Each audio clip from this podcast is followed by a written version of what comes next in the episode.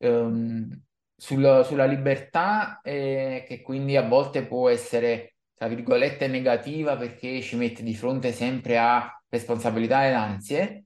Eh, ieri ho visto un podcast molto interessante con Jordan Peterson in cui lui diceva ad un certo punto tu devi sceglierti la tua scatola in cui vivere, eh, ci vogliono delle pareti, nel senso intesi come dei limiti, perché se è uno spazio aperto, sempre aperto, tu alla fine ti disorienti e non, non trovi più la tua dimensione. Lui diceva praticamente, eh, persino, faceva l'allegoria religiosa, diceva persino il, il paradiso è, tra virgolette, un, un giardino con all'interno di, delle mura, perché se è tutto aperto ci sono solo serpenti, praticamente.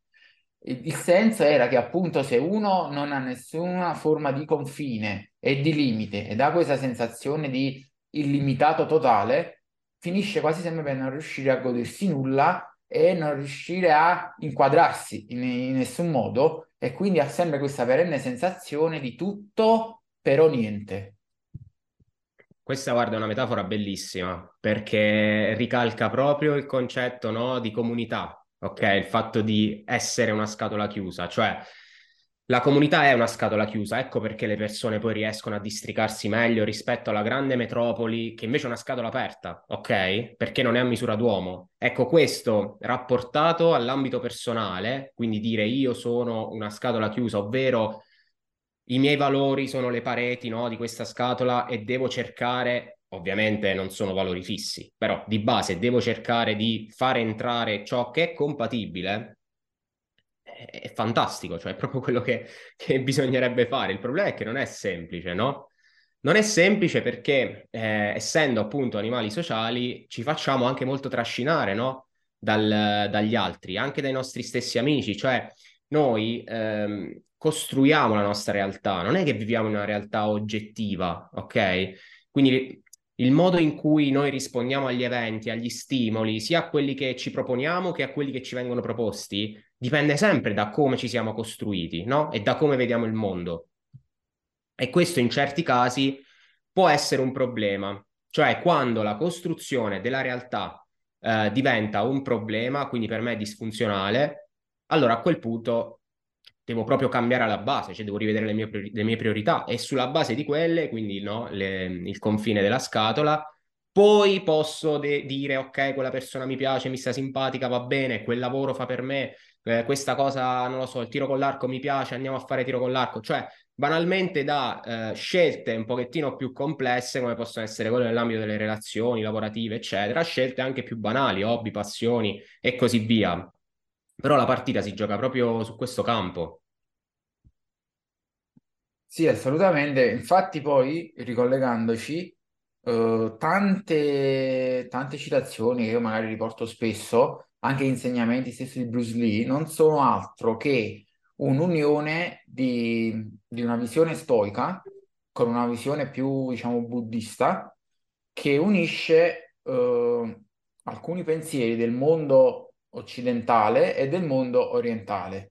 Perché fondamentalmente qual è la grande differenza il mondo occidentale il mondo orientale? Il mondo occidentale ha uno stampo molto individualistico, ma che mette la persona, l'individuo e la libertà al primo posto, al centro. Mentre la filosofia orientale, la visione orientale è molto più comunitaria. Non mette il singolo al primo posto, l'individuo, ma mette la comunità con l'individuo e la sua libertà, le sue scelte che sono in funzione del bene comunitario. Ok? E ognuna delle due ha pro e contro, ovviamente. Per tutto quello che abbiamo detto, spesso la visione orientale porta magari meno benessere materiale, però porta più serenità proprio per questo senso di comunità. Spesso anche il senso di comunità, quando impartito fin da piccoli, ti porta a vedere anche un significato e un ruolo della tua vita in funzione della comunità. Cioè tu trovi soddisfazione a dire faccio questo lavoro, porto questo contenuto, questo contributo, creo questa cosa, faccio del bene alla comunità e tu trovi soddisfazione in questa cosa. Mentre nel mondo occidentale questa cosa è smorzata perché tu vieni sempre, ok, io porto questo contributo alla comunità, eccetera, ma io individuo cosa ci sto guadagnando, c'è mm. sempre questo retropensiero e quindi ehm, questo può allontanare da una certa forma di egemonia di cui abbiamo parlato e io trovo che eh, sia peculiare sia unico il pensiero di Bruce Lee in questo senso perché unisce questi due mondi, unisce tra virgolette gli aspetti migliori di questi due mondi, con l'idea di essere libero, ma eh, sempre in maniera, ehm, diciamo, in cui tu puoi dare qualcosa, puoi trovare un significato, non libero nel senso di abusare di qualsiasi occasione che tu abbia senza poi riuscire a dargli nessun significato. E, e trovo che questa sia una cosa diciamo, che manca molto e per, il quale, per la quale andare incontro a certi pensieri e leggere certe cose ad oggi ad alcune persone possa davvero fornire diciamo, un cambio di prospettiva importante. Sì, poi allora, posto che eh, per come la vedo io c'è egoismo anche nella comunità, nel concetto di comunità, perché è vero che io faccio delle cose in funzione della comunità, però il fatto che io le sto facendo mi dà comunque una certa soddisfazione, ok? Dà senso alla mia vita. E qui, ed è qui che ci vedo quell'egoismo di fondo, no? Che comunque governerà sempre le nostre azioni, ok? Poi se è, è, è senso per cui spesso alcuni autori sostengono che, diciamo, il vero altruismo non esiste perché anche chi fa gesti come Ehm, donazioni, gesti per gli altri, mettere gli altri al primo posto, alla fine lo fa perché gli fornisce, un, tra virgolette, un godimento, perché lui sta bene a fare quelle cose e quindi lui non è che fa quelle cose fine a se stesso, ma le fa per inseguire quel godimento che poi viene dopo che le ha fatte. Esattamente, che poi diciamo io lo chiamo egoismo sociale, cioè fondamentalmente sulla base di un ritorno eh, mio personale, aiuto qualcuno, ok? E questo va benissimo, no? Però se noi entriamo in quest'ottica e capiamo che effettivamente tutto ciò che facciamo lo facciamo per noi stessi, allora possiamo iniziare a costruirci un pochettino meglio, a costruire i nostri valori un pochettino meglio, no? Perché allora in questo caso non diventa un ok, io eh, vengo messo al secondo posto rispetto alla comunità, no? E sto cercando di arrivare un pochettino al punto no, di Bruce Lee, cioè il fatto di far convivere queste due, queste due realtà, no? Queste due filosofie. Quindi non diventa il fatto che io mi metto da parte per la comunità, ma diventa il fatto che io come persona eh, mi spendo, no? Anche banalmente per la comunità, quindi per me stesso e per la comunità, ma lo faccio sempre perché l'obiettivo è quello di rendermi felice, di rendermi sereno. Ok? Quindi capire l'importanza dei rapporti, di fare del bene all'altro, uh, di, di, aiutare, no? Uh, alla fine può diventare, non dico l'obiettivo della propria vita, ok, o il senso della propria vita, ma sicuramente una buona parte, no? Della questione di senso. Infatti tutti gli studi eh, soprattutto quelli più recenti, ma ce n'era uno pazzesco che però non ricordo mai, insomma uno studio che andava avanti veramente per tantissimi anni, condotto da diversi ricercatori, ok, alcuni addirittura morti e sostituiti, quindi farò capire la lunghezza dello studio. Eh, questo studio parlava eh, proprio della questione di senso e che cosa vuol dire vivere una vita felice e serena e appunto si diceva che eh, la grossa parte, no? una grossissima fetta del risultato, al netto delle condizioni materiali, come abbiamo detto prima, è garantito dall'avere, buoni, dall'avere buone relazioni. Quindi anche il super manager, no? che magari guadagna un sacco di soldi, che sulla carta eh, dovrebbe essere felicissimo, in realtà se questo manager aveva relazioni buone, stabili, importanti, eccetera, era felice. Altri manager con lo stesso stipendio non erano felici.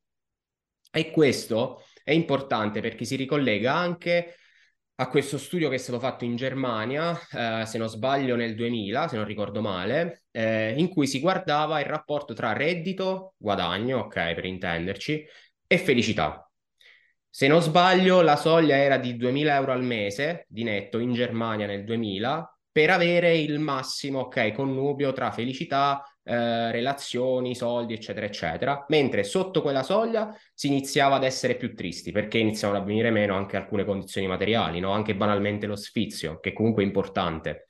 Sopra quella soglia, invece, la felicità iniziava ad essere stabile, ma a un certo punto iniziava ad essere decrescente, cioè persone che magari avevano un, uno stipendio al mese di 10.000 euro, ok, erano paradossalmente meno felici di queste altre persone forse si presuppone perché spendevano la maggior parte del tempo proprio al lavoro, no? E quindi veniva meno il discorso relazionale. Sì, assolutamente, queste sono tutte dinamiche, anche lo studio lungo che citavi, americano, è riportato nel libro The Good Life, i cui autori sono proprio i, i, gli autori dello studio che mm. citavi, e, ed è una dinamica che si ritrova sempre, ovvero che eh, superata una certa soglia di benessere materiale, quasi sempre inquadrata come tot income, tot reddito familiare, se non mi sbaglio, per quanto riguarda lo studio americano, era intorno ai 75 mila dollari l'anno come entrate globali del nucleo familiare. Non c'è un incremento di felicità, ma anzi ci può essere anche un decremento perché spesso vuol dire che uno investe più tempo uh, nel guadagno, quindi nel lavoro, eccetera, trascurando altri aspetti. E per tutto quello che... ti, ti interrompo solo un attimo. Sì perché cioè, noi immaginiamo quella soglia lì di 75 mila euro l'anno in America dove devi pagare la sanità, devi sì, pagare sì, la scuola, quindi a livello europeo praticamente è molto più bassa. Sì, sì, sì, sì, in America è tipo il doppio e triplo rispetto ai nostri riferimenti. E, e, quindi per tutto quello che abbiamo detto prima, le dinamiche sono sempre quelle di, da questo punto di vista, eh, che non è nulla di, diciamo, trascendentale, cioè nella saggezza antica sono cose che si sono sempre dette. La, quello che diciamo crea dissonanza è che va un po' in contrapposizione appunto con la società moderna in cui la risposta a qualsiasi forma di disagio e infelicità, solitudine sembra sempre essere un aumento del, del benessere materiale da vari punti di vista. La macchina più bella, la casa più bella, più soldi, lavoro migliore, carriera migliore, promozioni migliori, eccetera, eccetera, eccetera. Quando non è così, poi magari in un altro podcast affronteremo anche altri discorsi, qua lo cito solo uh, velocemente, per esempio studi recenti mostrano che più del 50% delle donne uh, intorno ai 30 anni non hanno figli in America ed è diciamo la prima volta nella storia che è così e l'80% di esse però in realtà li vorrebbe, però avendo fatto tutto un percorso di vita in cui magari hanno privilegiato la carriera, eh, non le relazioni a lungo termine e quant'altro, si sono ritrovate poi a quell'età senza aver magari costruito una relazione, non avere un partner con cui creare una famiglia, fare dei figli, eccetera, e molte di esse eh, con il senno di poi tendono a rimpiangerlo perché eh, sono consapevoli di aver attuato quel meccanismo per il quale eh, hanno ricercato una, una diciamo, de, il, la loro felicità o quello che pensavano dovesse essere la loro serenità in carriera lavorativa, guadagno, eccetera, eccetera, e poi si sono accorte che la risposta non era lì, che è un po' quello che abbiamo detto fino ad adesso. Sono studi recenti, poi vedremo come si svilupperanno eh, nel futuro, però io le vedo tutte come dinamiche che ehm, diciamo vanno tutte nella stessa direzione per quello che abbiamo detto anche per esempio l'emergere di uh, realtà tipo OnlyFans e simili, Red Pill e quant'altro, eh, mi sembra vada nella direzione di una risposta spesso disfunzionale a uh, questa sensazione di solitudine, mancanza di relazioni, mancanza di connessioni, eh, che si fa sempre più diffusa, ok? Sì, diciamo che poi lì il passo che si fa, che si compie è questo. Ok, ci sono queste condizioni, allora è tutta una merda, è colpa delle condizioni, non è colpa mia e quindi allora le andiamo a criticare e facciamo gli antisistema, no? Che è un po' tutta la trama di fondo che sta nel mondo della Red Pill, eccetera, eccetera, eccetera. Il punto ovviamente non può essere, cioè non si può ridurre il tutto a una riflessione così banale, ma per il semplice fatto che comunque noi, come abbiamo anche detto prima, siamo investiti in una certa libertà, ok, per fortuna. Quindi sicuramente noi non siamo padroni al 100% della nostra vita, ci sono cose, tantissime cose che non possiamo controllare, che forse sono anche la maggioranza, ok, quindi degli stimoli esterni, però ci sono anche uh, delle, delle situazioni, delle cose che noi possiamo controllare, anche questo ovviamente è un concetto storico, no? Però noi possiamo controllare la nostra reazione a certi stimoli, ok? Cioè noi possiamo non smettere di pensare quello che pensiamo, attenzione, però possiamo dire ok, fermati, ragioniamoci. Qui è utilissimo il diario, io lo consiglio sempre anche alle persone che seguo, a chi mi scrive, cioè il diario è fondamentale. Anche 5 minuti al giorno buttiamo giù tutti i pensieri, perché già solo il fatto di scrivere questi pensieri ci permette innanzitutto di formularli, mentre nella nostra testa è un casino, ok? Invece lì ci deve essere un output, dobbiamo scrivere. Poi una volta scritti i nostri pensieri, allora a quel punto possiamo iniziare ad analizzarli, che non significa dire razionalizziamoli perché magari questi erano irrazionali, no, perché se siamo, che ne so, spaventati o tristi, dietro ogni emozione, o arrabbiati, eh, come in questo caso, ogni emozione porta con sé una visione del mondo, no? Ed è lì una visione no, che noi abbiamo, ed è lì che dobbiamo andare a lavorare. Quindi capire innanzitutto che cosa ci sta comunicando quell'emozione, che cosa ci sta comunicando quel pensiero. E una volta che arriviamo a farlo, possiamo analizzarlo, porci delle domande, no? Il metodo socratico maieutico. E quindi capire effettivamente che cosa stiamo andando a fare, no? E questo è un po' tutto il punto di incontro, ok, del, del discorso di oggi. Ok, ci sono questi stimoli, il mondo esterno è questo, pro e contro, va bene. Che cosa posso fare io rispetto a questa situazione? Secondo me questa è la cosa più importante, la cosa principale, però c'è bisogno di fermarsi. Il problema è che oggi non ci fermiamo, cioè viviamo col pilota automatico, stiamo sempre a fare, sempre, sempre, c'è sempre qualcosa, ok? Però lì non ci stiamo mettendo al primo posto, cioè pensiamo di farlo, no? Perché uno dice, cavolo, sto facendo tantissime cose, che bello, eh, andiamo avanti così. No, ogni tanto ti devi fermare.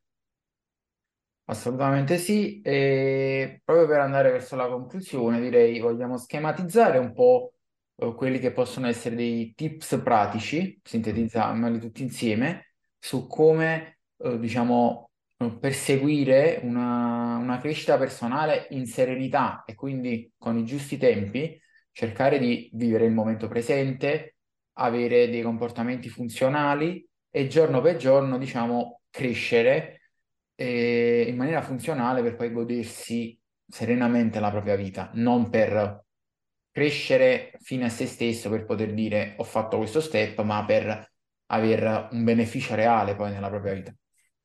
Ok, io ti dico i miei e tu mi dici i tuoi. Allora, per me la questione è questa. Da un lato, eh, essere, diciamo, assecondare la propria curiosità, sempre, questo è il primo punto fondamentale, fare tante esperienze e dare senso a quelle esperienze e quindi vivere nel presente. Cioè questo è il punto più importante e ricordarselo continuamente. Poi leggere tanti libri sul tema, ascoltare podcast, video, insomma, circondarsi di contenuti positivi in questo senso e soprattutto dare importanza alle relazioni, ovviamente non a tutte le relazioni, ma a quelle eh, che riteniamo importanti, che ci danno qualcosa, no? Anche banalmente la spensieratezza, ok? Anche quello è un, è un, qualcosa di importante, non è che dobbiamo solo avere per forza relazioni seriose, improntate, no? Al, all'ascolto sempre e comunque, no? Anche lo, lo scazzo, ok? È importante nella relazione. E poi soprattutto, questo è un consiglio eh, di, che si ritrova nel libro di Precht, ma io chi sono ed eventualmente quanti, Precht dice, eh, mi raccomando, eh, realizza le tue buone idee, eh, ma non vivere una vita piena di giornate, ma invece vivi giornate piene di vita. Questo è un consiglio bellissimo. Quindi uh, per me, diciamo, la, la, base resta questa, oltre a quello, a tutto ciò che abbiamo detto. Sì, sono d'accordo. Aggiungo anche eh, circondarsi di contenuti, stimoli positivi, però poi eh, ad intervalli regolari prendersi il tempo di elaborare questi stimoli, perché se no finiamo soltanto a farci invadere continuamente da questi stimoli senza che però ci sia una permanenza di, di nulla. Quindi ogni tanto magari leggo un libro e poi magari mi prendo anche un giorno per rifletterci su, annotare qualche pensiero che ho fatto, cosa mi ha lasciato, eccetera, prima di iniziarle un altro, senza renderla una gara di leggo 10 libri al mese e quant'altro.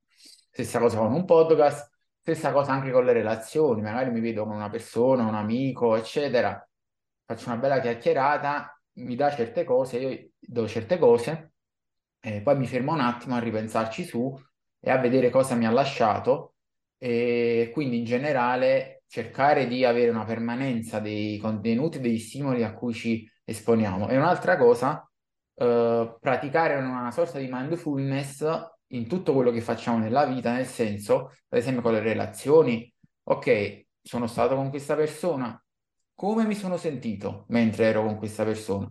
Quali pensieri, questo, questo rapporto ha fatto emergere nel mio cervello. Ok? Negativi, positivi, sono emerse emozioni positive o negative. Come mi sono sentito? Felice, ansioso, eh, eccitato o quant'altro. Stessa cosa con, eh, non solo con le relazioni con le persone, ma magari anche con le attività.